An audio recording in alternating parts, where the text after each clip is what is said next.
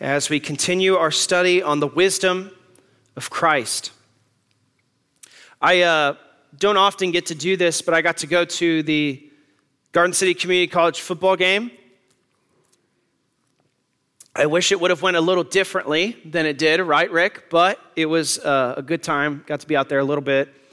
And uh, like many college games, I don't know if you have you ever seen those guys with the t-shirt cannons? You know what I'm talking about? Them t-shirt cannons. Those are fun. Um, not only because I love free t-shirts. My wife often complains I get more free t-shirts than she does. But I love the idea of getting to shoot a cannon at a crowd. That just sounds fun to me. And uh, it's fun to watch the reaction of the people as they shoot off that t shirt cannon because as you're looking at the guy shooting it, you could see up in the crowd, everybody's just clamoring, please shoot the cannon at me. And I thought about this that it's really nice when we get something free, like a free t shirt. What if, wouldn't this be cool if getting wisdom was as simple as making sure the wisdom cannon was aimed at you that day. I think that, especially among this group, and I think any uh, person in our society today, the, we all want wisdom, don't we? We all want wisdom. I think all of us have things in our life that we are needing God's wisdom for. I, have got things going on in, in my life and in my extended family. I need God's wisdom on. Uh, I told you this morning we're, we're doing an evangelistic Bible study with a couple in our community. I need wisdom for that. There's decisions in the church that not only I make, but we as a church body make. We need God's wisdom for that. I think we would all be on the same page that we all want to get some real, true scriptural wisdom. Am I right about that? I think that our passage tonight is going to teach us, and your Bible may have a heading there that says the wisdom of God. Our passage is going to answer several questions about God's wisdom. Paul's been talking about wisdom a lot.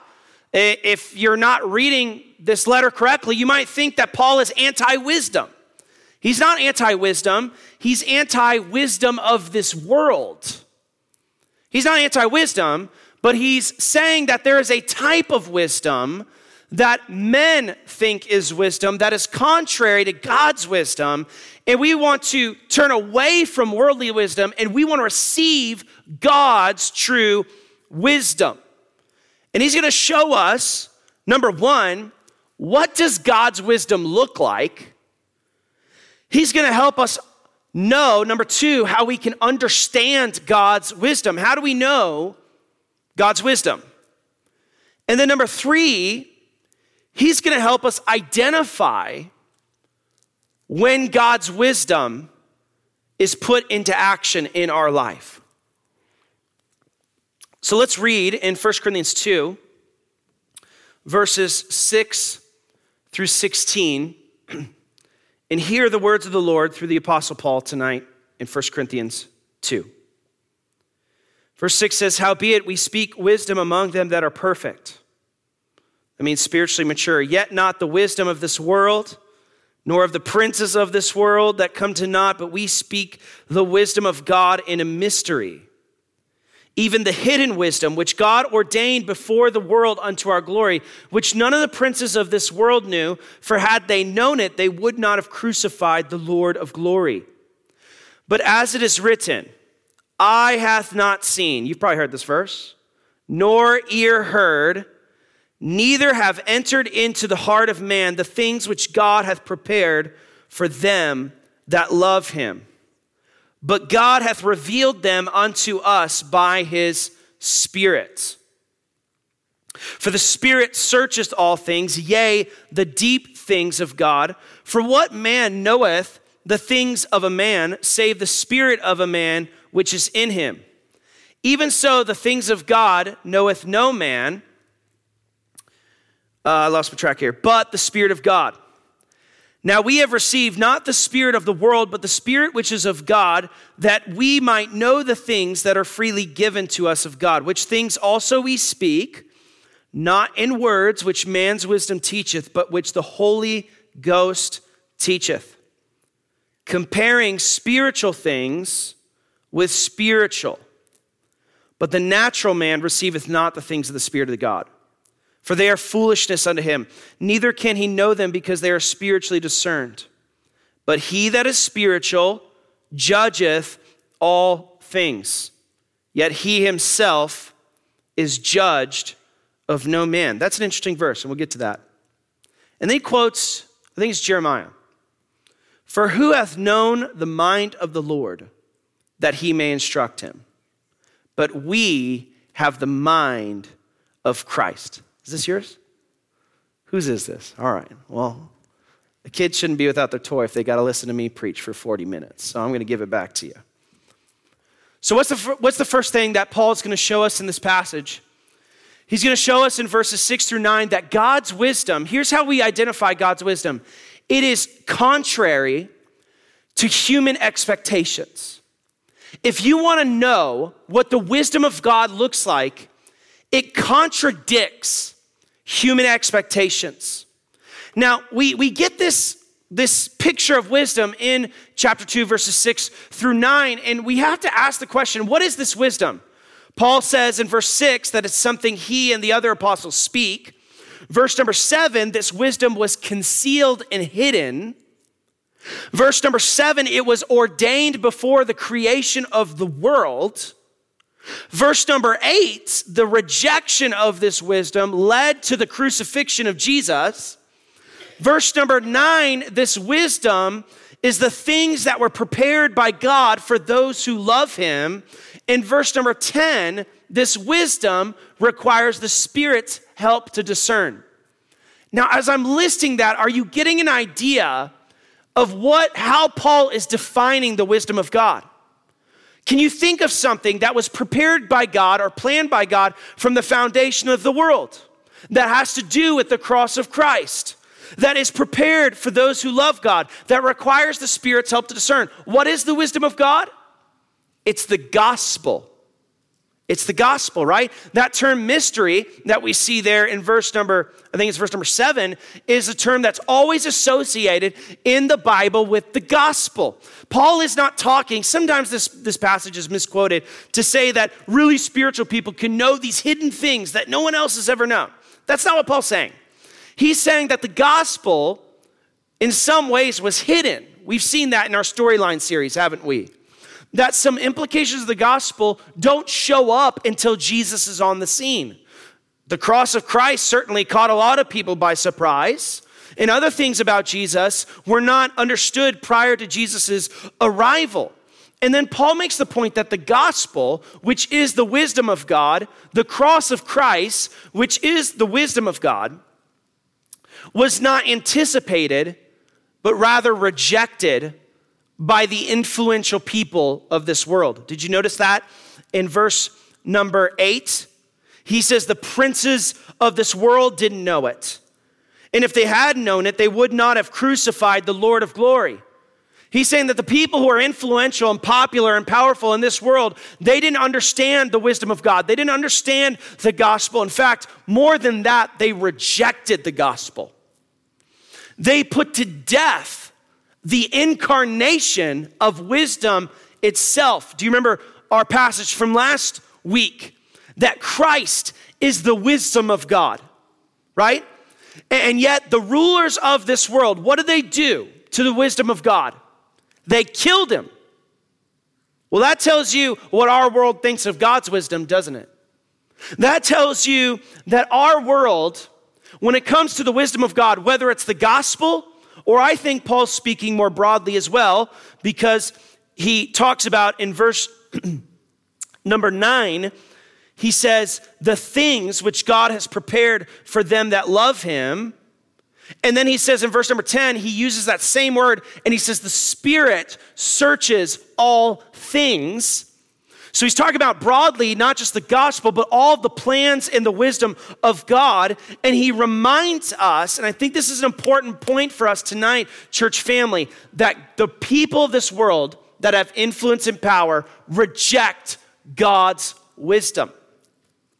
The people of this world that have power and popularity and often a lot of riches are the very people who directly align themselves against God's wisdom. and so, what Paul is saying is that the gospel is an example to us that the wisdom of God does not match up with what you and I think what wisdom should be. In God's wisdom, his son needed to die. And so, what I think Paul's preparing us for, if you want to know what wisdom is, it's going to run against your natural logic. That's why I think people uh, and Christians, we should tend to distrust our instincts. Are you following me tonight? Hey, I'm glad for kids, but let's focus on the word too. I, am just saying that as, as people, we need to distrust our human instincts. Because what we're seeing in verses six through nine is that the instincts of mankind generally don't detect God's wisdom.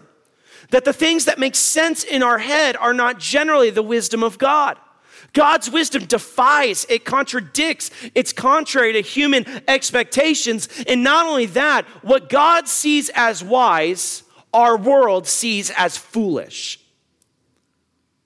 Now, why would Paul be making this point? Because, as our title indicates, the book of First Corinthians is going to tell us God's wisdom for many areas of life. It's going to tell us God's wisdom contrary to what Corinthian culture thought was smart or wise or normal.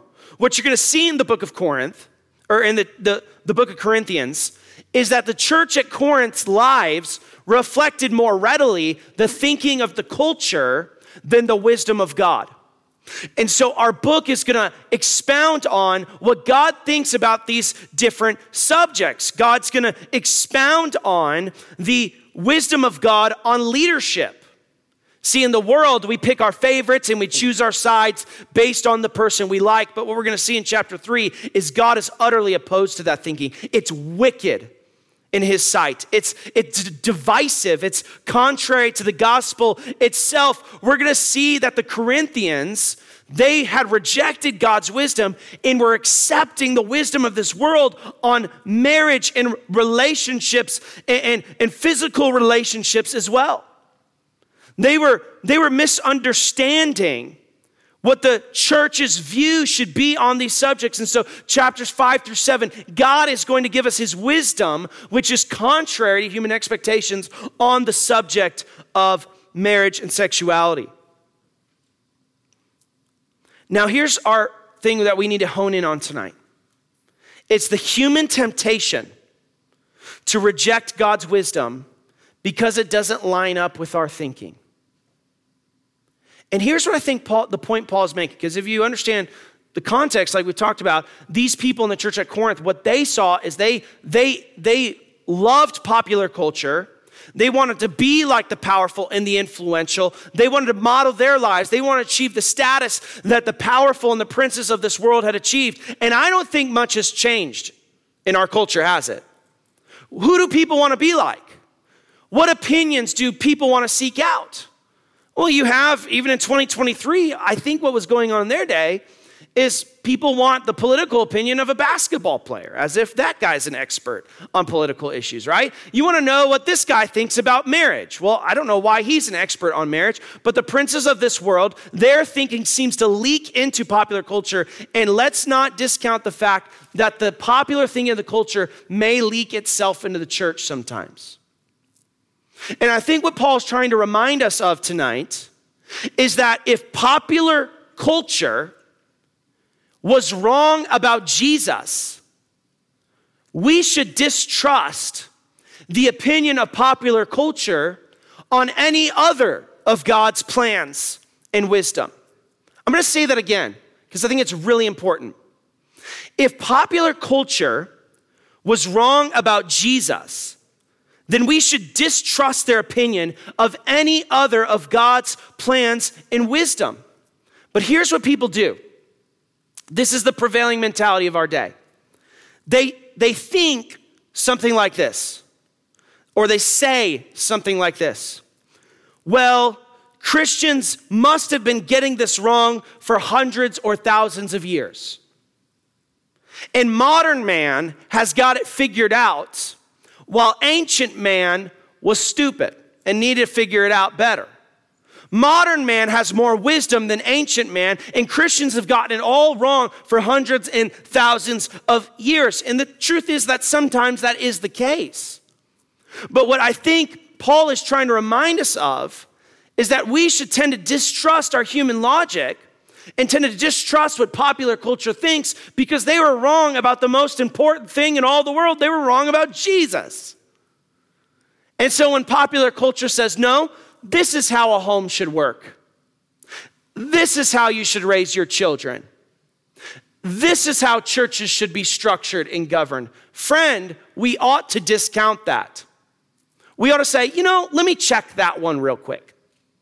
Because popular culture has been wrong about a lot of more important things. And here's what the slide will say is that if they were wrong, if society was wrong about Jesus, then we should distrust their opinion about other of God's plans and wisdom. Rather than asking this question, what has the church gotten wrong for 2,000 years? We should be asking, what biblical issues have spiritual people agreed on for 2,000 years? I'll say that again. Rather than saying, what has the church gotten wrong for 2,000 years? We should try to ask, what biblical issues have spiritual people agreed on for 2,000 years? And rather than trusting our own human logic and our own human wisdom when we're trying to make a decision that's important about life, because I'm telling you, it's so instinctive for us to think in human ways, to put me first. You know why Paul talks about the wisdom of the cross so often? Because the wisdom of the cross says the exact opposite. The cross doesn't say me first, the cross says God first. The cross says others first. And it defies human logic. But here's the question we have to ask, okay? If, if God's wisdom totally doesn't match up with our expectations, if in some ways there's no way we could have predicted what God's wisdom would be, and if the natural man receiveth not the things of God, as Paul will go on to say, and if all the popular culture and the princes and the, the, the, rulers of this world reject God's wisdom, how on earth can we understand it?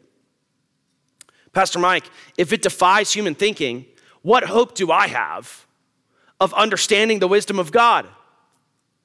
I mean, in some cases, if you just stick with verses six through nine, it's like saying that there's not a wisdom cannon available to you. No, God's wisdom is dug 20 feet deep in the earth, and you better go find it and hope you don't miss it.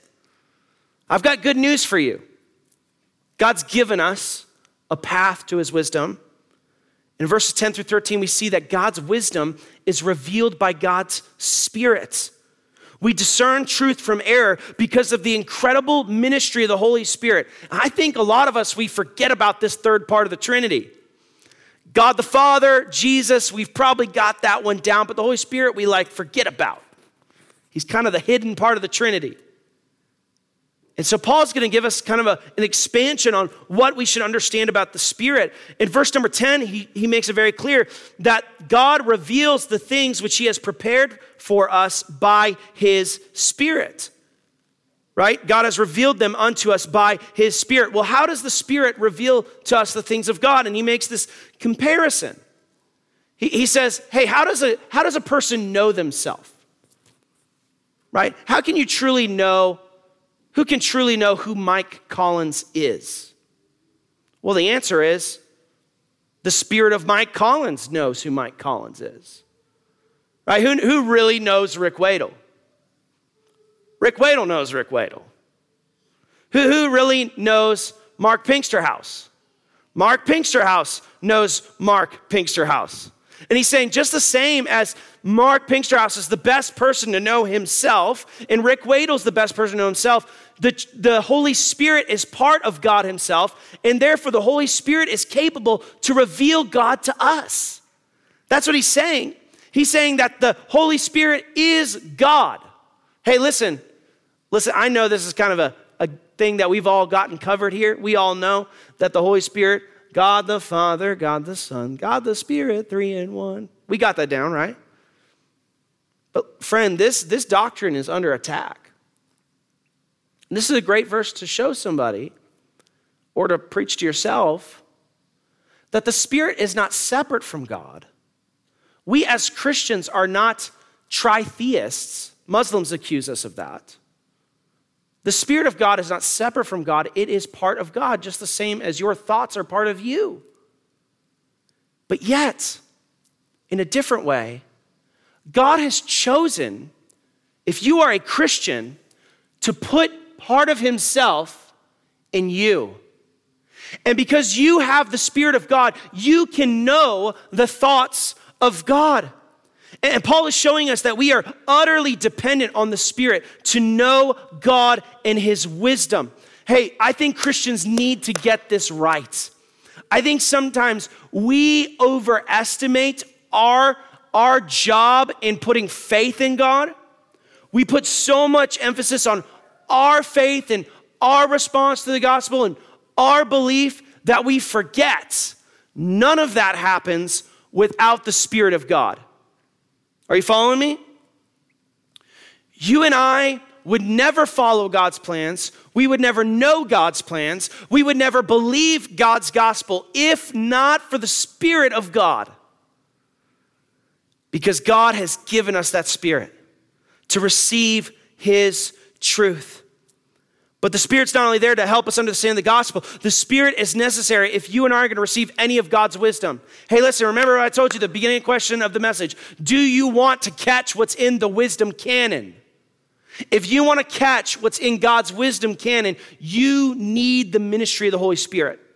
If you want to know what God wants you to do or think in a situation, you need the Spirit of God. Okay? And so verse number 13 shows us that the Holy Spirit, his ministry, is a teaching ministry. Look at verse 13. This is a really great verse to understand what happens during a preaching moment. He's, saying, he's talking about the Spirit of God, or the wisdom of God. He says, Which things also we speak, not in words which man's wisdom teacheth. You know what Paul's saying there? Oh, we got to get this church. The preaching moment is not merely boiled down to words and communication strategy. That, that's not enough.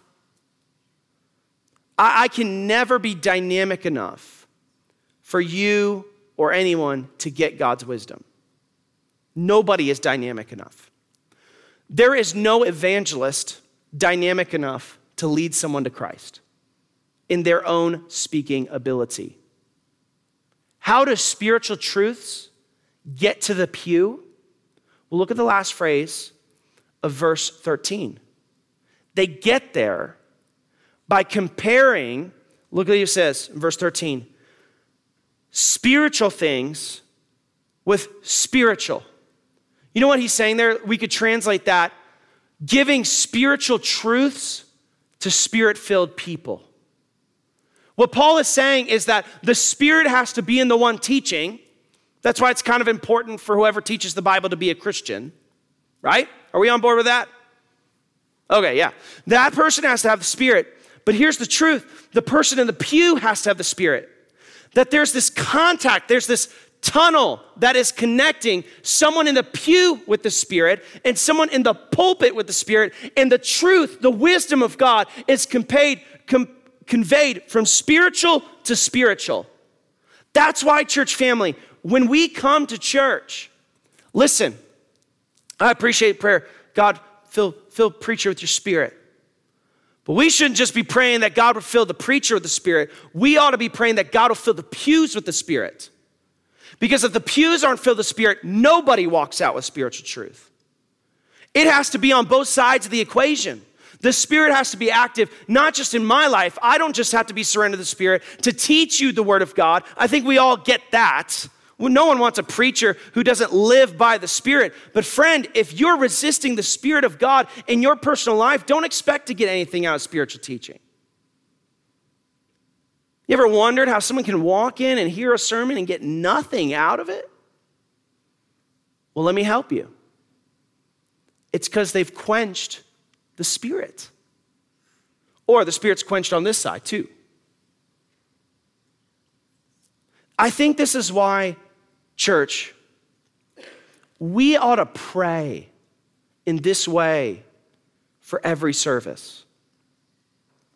I wonder how many here prayed for the services before you walked in today. Because what goes on every Sunday, we have to recognize is supernatural or it will fall flat. It is supernatural. If anything goes on productive today, it is only because the Spirit of God is at work on both sides. And so, Christians, pray. Pray for the transmission of truth in our services. Don't shy away when pastor calls for someone to pray. We need those prayers. We want the Spirit to come down. Here's what I know the Spirit doesn't resist people who want Him to be working. But how many of us really want Him to be working? But this also tells us, church family, that if you want to learn from the Bible, you don't just need a good biblical education, you need to walk by the Spirit. Because the life you live in relation to the Spirit of God Monday through Saturday will affect your Sundays. What do we know? We know that the Spirit indwells us at salvation, but we also know that Paul says a lot of other things about the Spirit, doesn't he? I mean, let's ask this question.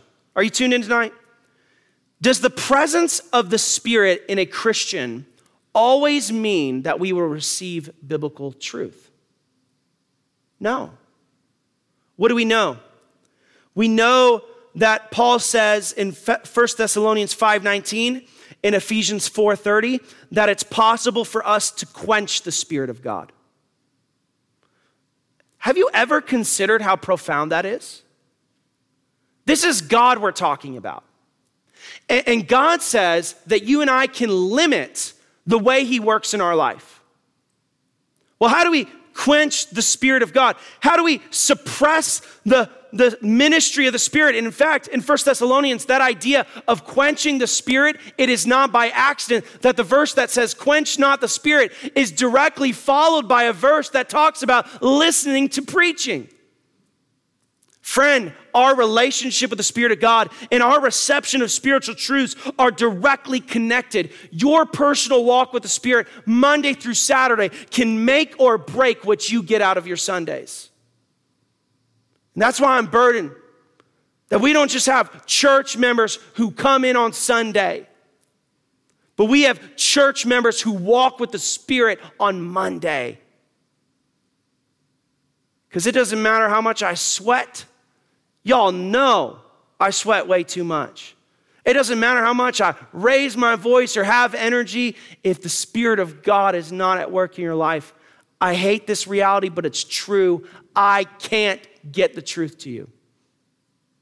I can't. If you've quenched the Spirit, you know what you've done?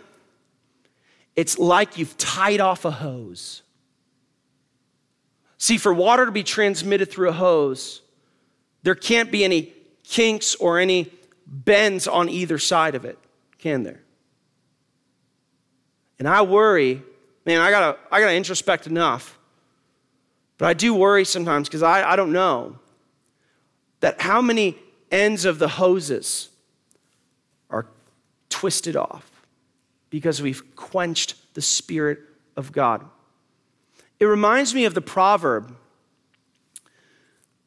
because the Proverbs really are explaining God's wisdom to us, aren't they? And, we want God's wisdom. And so many of us, here's what we want. We want God to like give us a book that like we can, you know, go to like this page and be like, okay, here's my wisdom. Man, I wish the Bible was formatted that way. I wish life worked that way. Wouldn't it be nice if like there was like a, a wisdom Wikipedia? You know, what do you do when your when your aunt and your uncle are lying about you and you, you got to look that up? that would be nice, right? But you know what Proverbs says? He that walketh with wise men shall be wise. It shows us that wisdom has a lot less to do with what you look up in a moment of panic. And living a lifestyle of wisdom has a lot more to do with the lifestyle you live walking with wise men. And I can't think of a more wise person than God Himself in the Spirit. You want to be wise? Be real connected to the Spirit of God this week. And I'll tell you, man, I'm serious. And, women, sorry, I'm speaking in my my my 30 year old lingo.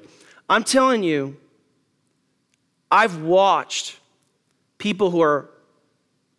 There's no way that you would think they're smart or discerning or really have a lot of know how, but yet they're people who walk with God. And I've seen people young, I've seen people uneducated but old, who, because they walk with the Spirit, I can count on them to have wisdom for the moment. You know what I believe? That if the Spirit indwells every Christian, every Christian has access to God's wisdom if they walk with the Spirit. Now, here's the question What does God's wisdom look like when it's applied to our life? How do we know that we're living this wisdom out? If the Spirit gives us supernatural ability to understand, think about this.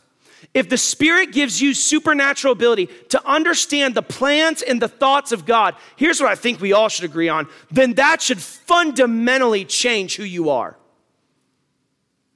Right? Okay, I got Thank you, sirs. Appreciate it. Right? I mean, that should fundamentally change who we are and how we live. And that's the last part of Paul's explanation here is that in verses 14 through 16, he shows us that God's wisdom must change how we live. It reminds me so much of what James says about worldly wisdom. I love verse 16. It's a beautiful verse. I, I think you should Put this on a post it note, put it on your dashboard, and meditate on this a little bit. Look at verse 16. He tells us that because of the Spirit, we have the mind of Christ. You, have you ever wished, like, man, I could just wish I could import Jesus' brain into my body? Paul says you can. You have the Spirit of God. Look at verse 16. He quotes the Old Testament I'm going to look up in my notes because you may want to write. It's Isaiah 40, 13. When explaining the plans of God to the people of God, Isaiah asks a rhetorical question. He says, Who can understand the mind of God? Right? Who knows God's mind that he can instruct him? Isaiah poses that to Old Testament people, and the obvious answer is what? Nobody, right? Who has the mind of God? But Paul says, because the Spirit of God, rather than our answer being a no, who has the mind of the Lord, our answer now, by God's grace and by the Spirit of God, can be yes. Someone rejoice in that. You have a privilege that people for a couple thousand years haven't had. You can have the mind of God. You want the mind of God on money? You want the mind of God on your marriage? You want the mind of God on your problems in your workplace? You can have it through the Spirit of God. You can have the mind of Christ. Wow. But if the mind of Christ is yours to have, this is going to be deep. Robert's laughing. What's up with that, man? This is going to be deep. If you have the mind of Christ, then having the mind of Christ maybe will show up by living a life like Christ. So, if we have the mind of Christ, the wisdom of Christ, Paul's going to show us, then maybe it should show up by us living a life like Christ. I, w- I often talk to my kids about disobeying, as any parent does. It happens too often, you know? And uh, you know that my kids are preacher's kids by their typical answer when they're in trouble. One, who I will not name because she'll be embarrassed, says this But dad, I'm a sinner. And I say amen to that. I'm a sinner too. But you know what Paul's saying? Yeah, you're a sinner, but if the Spirit's in you, you have the mind of Christ. You don't really have that out anymore. Not a valid excuse, Christian. You have the mind of Christ. And so, if you have the mind of Christ, Paul says it affects what we receive. If we have the mind of Christ, it affects what we receive. In verse number 14, the Spirit affects what we receive. And he contrasts the natural man with the perfect man, right? I think he uses that term, perfect. The spiritual man. He's not saying in this, he's not saying that this person is super spiritual. Sometimes we use the term that way, right? A spiritual person we think is someone who's super spiritual. He's just saying someone who has the Spirit. The natural man, they don't receive the things of God, right? Verse number 14 the natural man receives not the things of God. What? They're foolishness to him. He cannot know them because they're spiritually discerned. Because in order to discern the things of God, you need to have what? The Holy Spirit. On the other hand, those who have the Spirit can understand the things of God. They can receive the things of God, right? So those who don't have the Spirit, they reject God's wisdom. They reject the gospel. They reject the Bible. By the way, a really good idea to discern where someone's at with Jesus Christ is to reflect on how they respond to God's wisdom. Because it is characteristic of someone who has the Spirit to receive God's wisdom. If someone categorically rejects God's wisdom, we might say, I don't know if they really care or have the Spirit, right? That's what Paul's saying. But then I think this teaches us something. I think parents, I'm going to hit this hit this base again. We talked about this morning. I think that this affects our parenting strategy, in our evangelism strategy, in our view of the culture and morals. Listen very closely. I think this, this word about the Spirit affecting what we receive warns us, and I'm, here's how I'm going to phrase it not to put discipleship before evangelism. I think this shows up in parenting this way. I talked about this morning. I want my kids to have good morals, right? Who here also wants their kids to have good morals? We all would raise our hands, right? Or the family, right? If you don't have children. But so often, here's how we in our just human tendencies, our a way of getting our kids to exhibit human morals is to correct them into good morals. I'm gonna discipline them, I'm gonna spank them, I'm gonna do whatever I can to corral them into good human morals. That's good. It's good to make sure your kids are punished when they do a wrong thing. But here's what I would caution you about that. And I'm speaking to myself as well that we forget that our kids will never wrap their minds around spiritual truths if they don't have the Spirit of God. You may be able to correct a five year old into good morals, but it's a lot harder to correct a 15, 17, 18 year old into good morals. And so, what do we do? We preach the gospel to our children. Parents, preach the gospel to your children. Are your kids not receiving spiritual wisdom? Well, if they're like mine, there's probably times they don't. Can I just help you think about this for a minute? Preach the gospel to them. I'll tell you, uh, my, uh, our oldest, I really believe she was saved when she was four, which is way young. So young, my wife and I are like, oh man, like I'm worried she's going to doubt. I mean, that's a terrible reaction, isn't it? We're bad Christians. I'm sorry. But, you know, she got saved at four years old. And you would think a preacher's kid, Christ, uh, Christian home, ministry home her whole life, there would be no obvious difference between a four year old non Christian and a four year old Christian. There is a serious difference. Serious difference. Um, if you had to guess who's more shy of my two children, Natalie or Nora? Y'all are like, Natalie for sure. Nora is everywhere, right? Who shares the gospel and tries to invite people to church a lot? It ain't Nora, it's Natalie. That's totally against her human nature, right? And so here's what I'm, I'm trying to help you see, parents, grandparents, whatever that our kids' behavior problems are not just exhibiting or showing us their need for correction, they might be showing us that our kids need the gospel. They need the Spirit of God. Man, I told you earlier, right? What did I say? That if the Spirit's not on both sides of the equation, every message will fall flat. I'll say the same for your parenting. I don't care how many spankings you can give out, timeouts, groundings, whatever else us parents make up to make our kids feel bad about their disobedience. All that stuff is for naught if they don't have the Spirit. Preach the gospel. Don't just tell them the gospel, call them to believe the gospel. Show them how to receive the gospel. Preach the gospel. And this, this is a good word for our culture. Because I think as Christians, we're like, hey, our whole culture needs to act like Christians. Quit redefining marriage, quit, quit doing this, quit doing that. And listen, I'm all for that.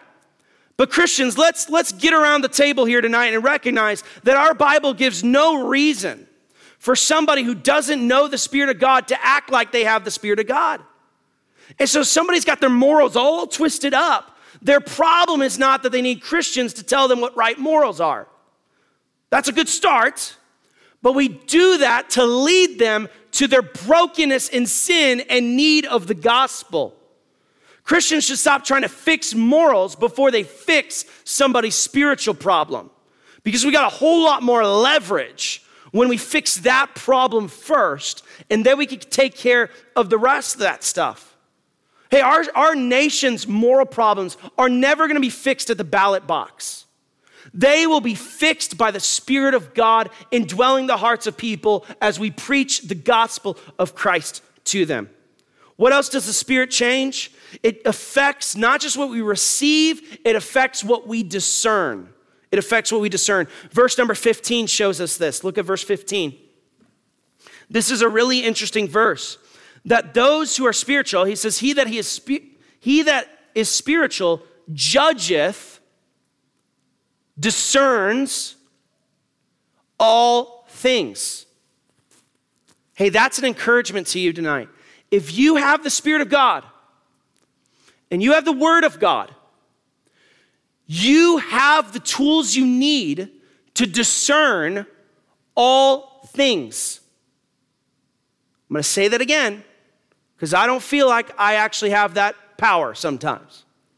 If you have the Spirit of God and you have the Word of God, you have the tools you need to discern everything you need to discern in this life. This spiritual person, yes, we understand it's not just those who have the Spirit of God, it's walking with the Spirit, right? He that walketh with wise men shall be wise. We can affect our ability in our relationship with the Spirit in some way. But those who are close to the Spirit and are walking with the Spirit, and are not quenching the ministry of the Spirit, they have the ability to make every decision according to the wisdom of God. If you want to access God's wisdom and live by God's wisdom, here's what this word says to us tonight it tells us that we need to walk with the Spirit. Listen, so many Christians, here's how we view certain decisions. When it comes to this bank of decisions, we take off our Christian cap and put on our business person cap. We take off our Christian cap and we put on our money manager cap. We put on our retirement planning cap. We put on our employee cap. Listen, let me help help us. There is no putting off and putting on different caps. Everything in your life necessitates the discernment of the Spirit. Your retirement planning is not just a money equation, it's a spirit equation. There are spiritual factors you ought to put in there, right? Your management of people in the workplace is a spiritual thing. Your parenting is a spiritual thing. Your marriage is a spiritual thing. Hey, your driving is a spiritual thing sometimes, ain't it? We all know what unspiritual driving looks like, so I think we'd agree it's a spiritual thing. Everything in life is affected by the Spirit. So, what's Paul saying? The presence of the Spirit should show up in living wisely in all things. But then I like the last part of verse 15. You independent folk will like this one. He that spiritual judges all things, and yet he himself, that spiritual person, is judged of no man. Now, what is Paul saying here? Well, let me tell you what he's not saying. He's not saying that if you're a Christian, you can, you know, throw out the don't judge me card. You can't judge me. I'm judged uh, by no man. I'm spiritual.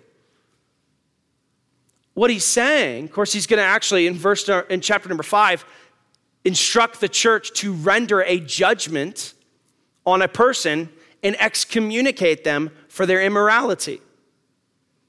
What Paul is saying is that ultimately, when we have the Spirit within us, it affects whose evaluation we care about most.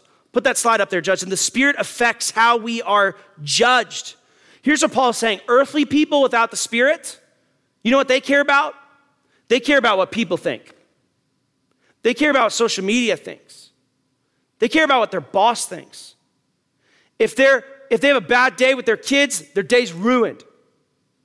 Because, man, th- their life rises and falls on the opinions of others. Paul's going to expound on this in chapter 4, verses 3 through 4. He says, But with me, this is amazing. It is a very small thing that I should be judged of you or of man's judgment. Yea, he says, I don't even judge my own self. My self evaluation isn't always accurate. But he says, He that judgeth me is the Lord. Is the Lord. When you recognize, Christian, that the Lord is ultimately who judges you, number one, it frees you with the obsession of the opinions of other people. Number two, when you recognize that it's the Lord who judges you, you care about the inward man as much as the outward man. You know how you could tell whose opinion you care about most? Is do you manicure your inward man as well as you try to maintain your outward image? So many of us Christians, we would be just destroyed if our image was ruined. And so we'll manage that thing, but inside we're full of dead man's bones. But those who know that the Lord ultimately judges them, they don't just care about what other folks think, they care ultimately about what the Lord sees. Because if everybody else likes me and everybody else respects me, but God doesn't, it doesn't matter. Here's what Paul's telling us tonight, we'll be done. God's Spirit enables Christians to understand and live out God's wisdom. Do you want part of that wisdom canon? Walk with the Spirit this week. Walk with the Spirit this week. Don't quench the Spirit this week by the sin you retain in your heart. Walk with Him. He that walketh with wise men shall be wise. Pray for the Spirit's help as you crack open the Bible tomorrow, which I hope you do. Pray for the Spirit's help when you sit down and are receiving spiritual truth because you need it. And you can be promised that He will help you and recognize that you have every tool you need to live a life of wisdom. You have the Spirit of God and you have the Word of God, and that's all we need. That's all we need. We recognize that this wisdom, what God truly sees as wise, our world will think is foolish. So we don't worry when those we love look at the wisdom of God and say, well, that seems a little odd. Spending your money that way, giving your money that way, going to church that way, that seems a little odd. Oh, we're, we're fine with that because if the world rejected Jesus, why would we expect them to have a good opinion of God's wisdom in any other area? Let's pray tonight. Father, we thank you for the supernatural wisdom you give us through the Spirit. Lord, I know all of us want to live wisely. But here's what I also know, God it is a lot harder to walk with wisdom than it is to want wisdom. Because there's so many distractions, there's so many obstacles. God, help us to walk with the Spirit this week. Lord, I believe the Word of God will get more mileage in our lives if we're walking with the Spirit. And I, I want to see you do a work in all of us, myself included. Help us to walk with your Spirit, that we can receive and apply spiritual truths to our lives, Lord, and to see how they fundamentally change us. We pray this in the name of Jesus Christ. Amen.